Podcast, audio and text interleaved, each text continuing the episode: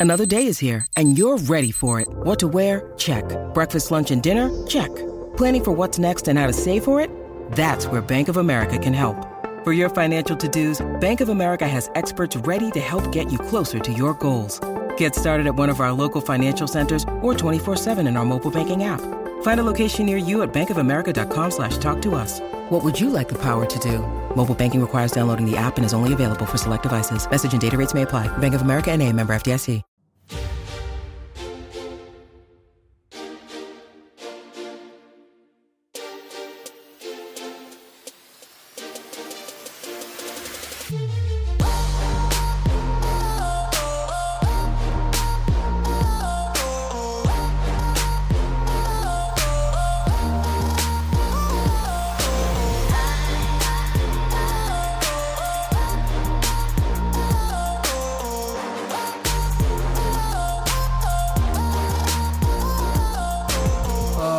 Can I ask what is your win percentage expectancy annually? Around 55%. Around 55%. I think my hottest year I hit on, if, I, I'm hot, I'm hitting at like 60, 65. Um, if I'm cold, I typically don't go below 40. I'm usually somewhere around 55%, so right above, right above, right above uh, even, I guess you can say.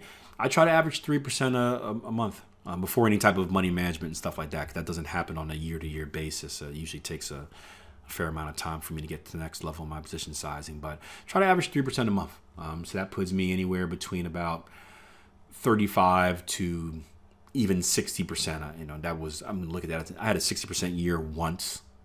I'm going to look at that as an outlier year, 60% year without money management once. Um, that was a really good year. I don't look at that as the norm.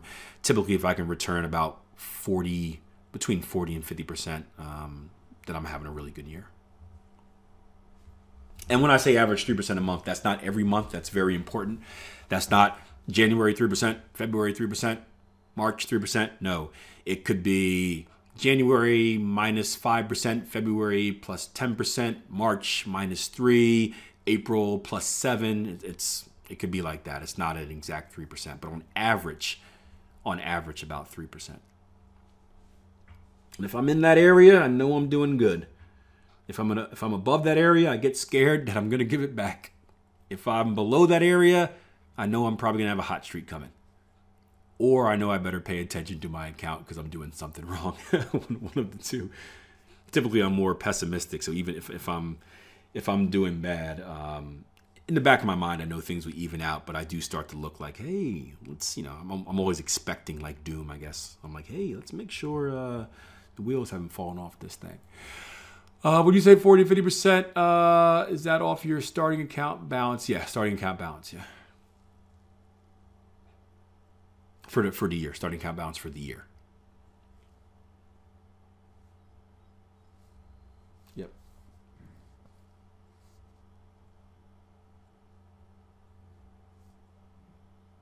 And obviously, if it's a year where I can hit a good switch in my money management, um, that's going to boost those returns a little bit. But again, I don't change. Um, I, I'm very conservative from a money management approach. I don't change my position sizing all too often. It's, it probably takes me about a year and a half before I ever change position sizes. Um, it's just very. I'm, I'm a very boring trader. It's very slow and methodical, but it goes in the right direction. That's one of the reasons. Um, also, I'm just very conservative with it. Um, I know that I go on, despite the curve being even, I do go on hot streaks and cold streaks. Um, so even if I do hit another level in my money management, I don't switch it until the end of the quarter.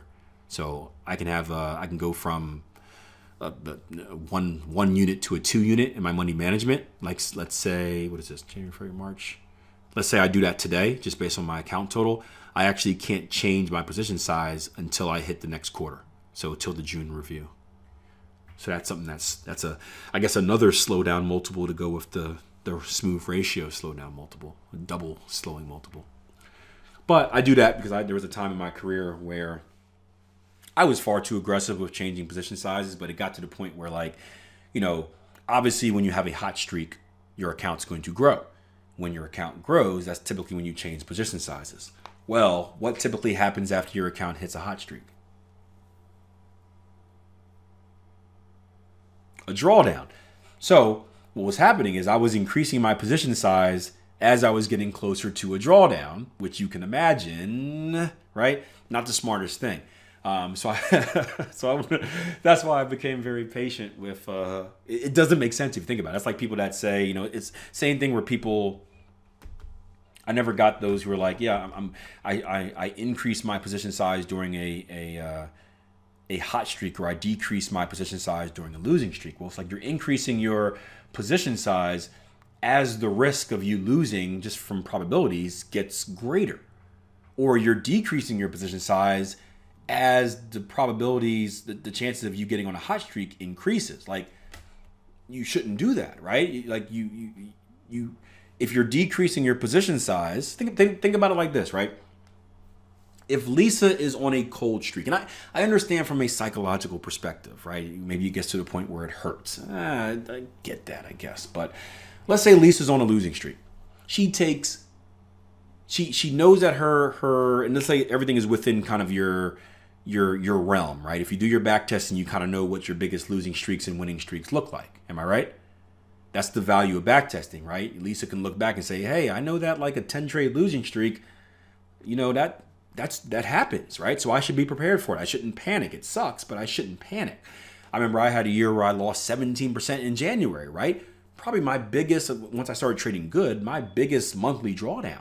Um, but nothing. It wasn't near my max drawdown. It it sucked, but it wasn't out of the realm where like I needed to panic.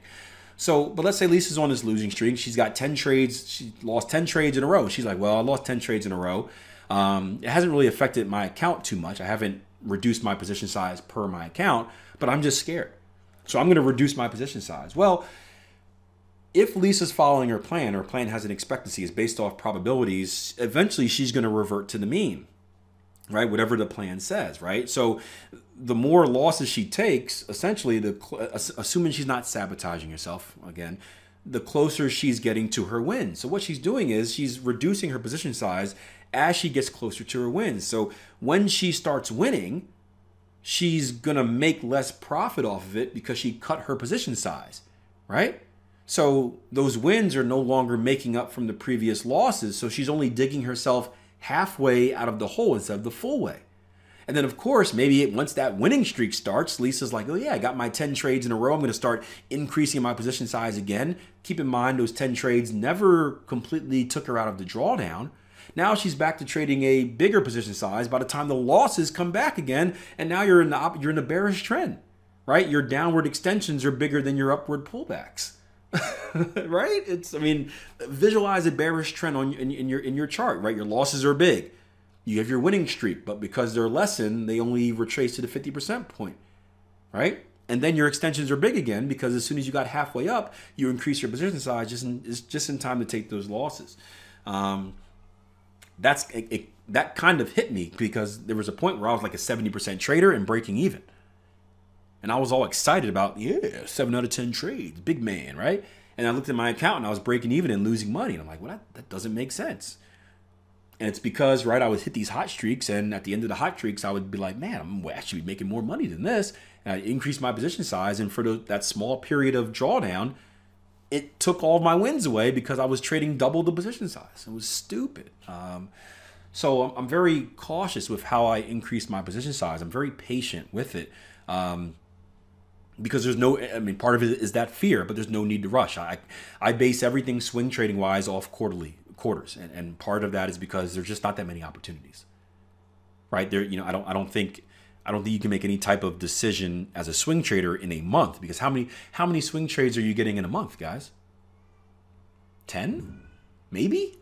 I think that's a pretty good for swing trading. I think 10 is probably a high number right?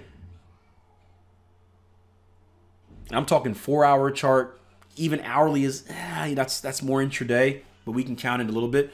But definitely four hour chart. If you're getting 10 trades a month, obviously it depends on your style and your portfolio, but you know, 10 trades a month is a is a that's a busy month for me swing trading. so um, you can easily go on a losing streak for a month and have it not really mean too much bigger picture. So quarter quarters are big for me. Um, quarters are big for me, but it's interesting. Yeah. I don't know where we got started, but good. Whoever brought that up, good, good question. Um, Rudo says like making the wrong prediction. Good point. Note to paper. Um, I wrote down that in my trade plan. Heard it in your podcast. The analogy of driving off a cliff.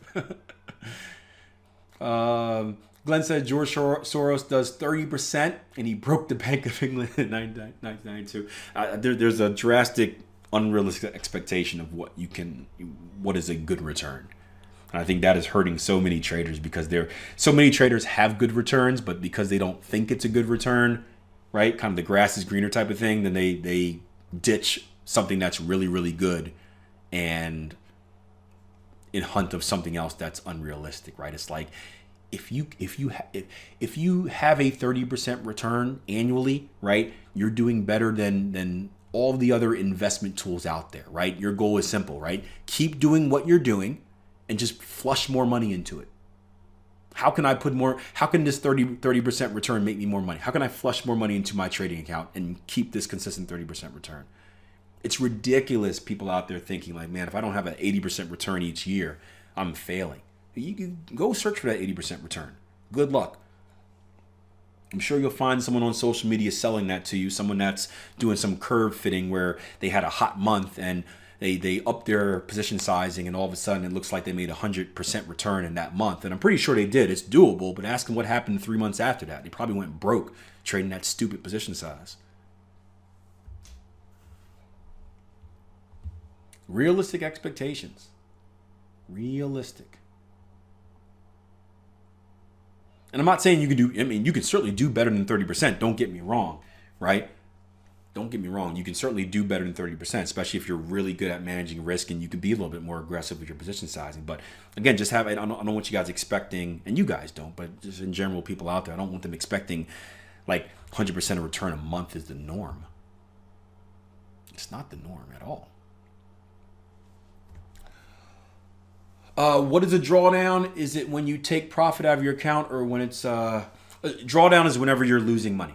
Um, so think about it like a a pullback in your trading account. If your trading account or your equity curve, I should say, is like a trend, each pullback is a is a is a drawdown. So the drawdown is the period between new equity highs.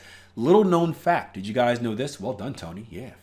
Tony says, yeah, 40%. My best month was 40% in the month. But don't we don't talk about what happened the next month.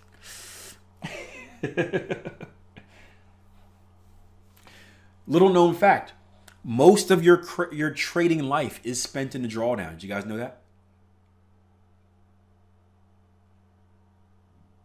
The majority of your trading life is spent in the drawdown, just like the majority of your real life is spent in your bed.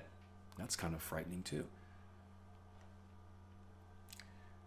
Because a drawdown isn't just, right?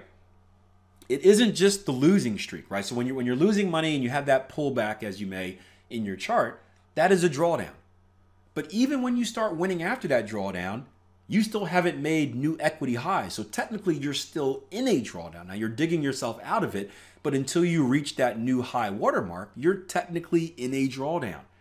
Right? So that's why I say the majority of the time you are actually in a drawdown. So it's it's it's okay to be in a drawdown. Because you could be winning and you can be in a drawdown. It's okay. And then by the time you make new equity highs, right, it's probably a little bit of a hot streak. And then what happens? A little correction again. You're back in that drawdown.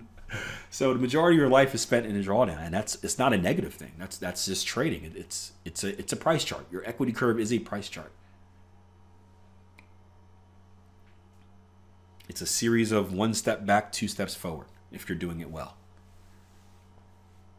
Rudo said I had a nine trade winning streak one time, followed by a nine trade losing streak but I went into the red. That's when I knew the power of money management and trading. Right? You're like, how did it go so good, so bad that quickly? Or uh, he had a 13 trade winning streak and then a nine trade losing streak. Yeah. That's yeah. That look. That's that. That was exactly my wake up call. That that's when I realized that win percentage is rubbish. Because I like my whole thing was win percentage, and I was seventy percent. You know, I was taking targets early. You know, you know, you know. taking target early. I was 70% and I thought it was I thought it was the man out out here. And then I was I looked at my account, it had those little, you know, those little parentheses around it. and um, that's what that's what it hit me. I'm like, man, like I'm I'm focused on the wrong things here.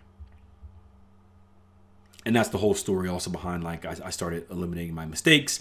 um, and trading got boring and it seemed like I was doing bad, I actually started doing good. And that's when I realized that if I can just manage my losses better, not doing the dumb losses, and I didn't really have to do anything different. I wasn't, I wasn't bad at finding trades. That was the thing. I would just sabotage them. I was good at finding opportunities, which I think most traders are. I was just sabotaging my my targets. I was sabotaging my stops. So my, my I was cashing out early. I was taking less than what I should have taken on my wins. I was taking more than what I should have been taking on my losses, right? So it was just about evening those things out, right? Do keep doing what you're doing, Akil, right? But just work a little bit on being smarter with those losses, right? You reduce that, boom. And being smarter with those wins, you increase that, boom, and all of a sudden you're a good trader, right? It's not, it's, I don't want to say it's not that hard, but the, I don't think most traders have a problem finding trading opportunities. I, I think it's the dumb stuff, right?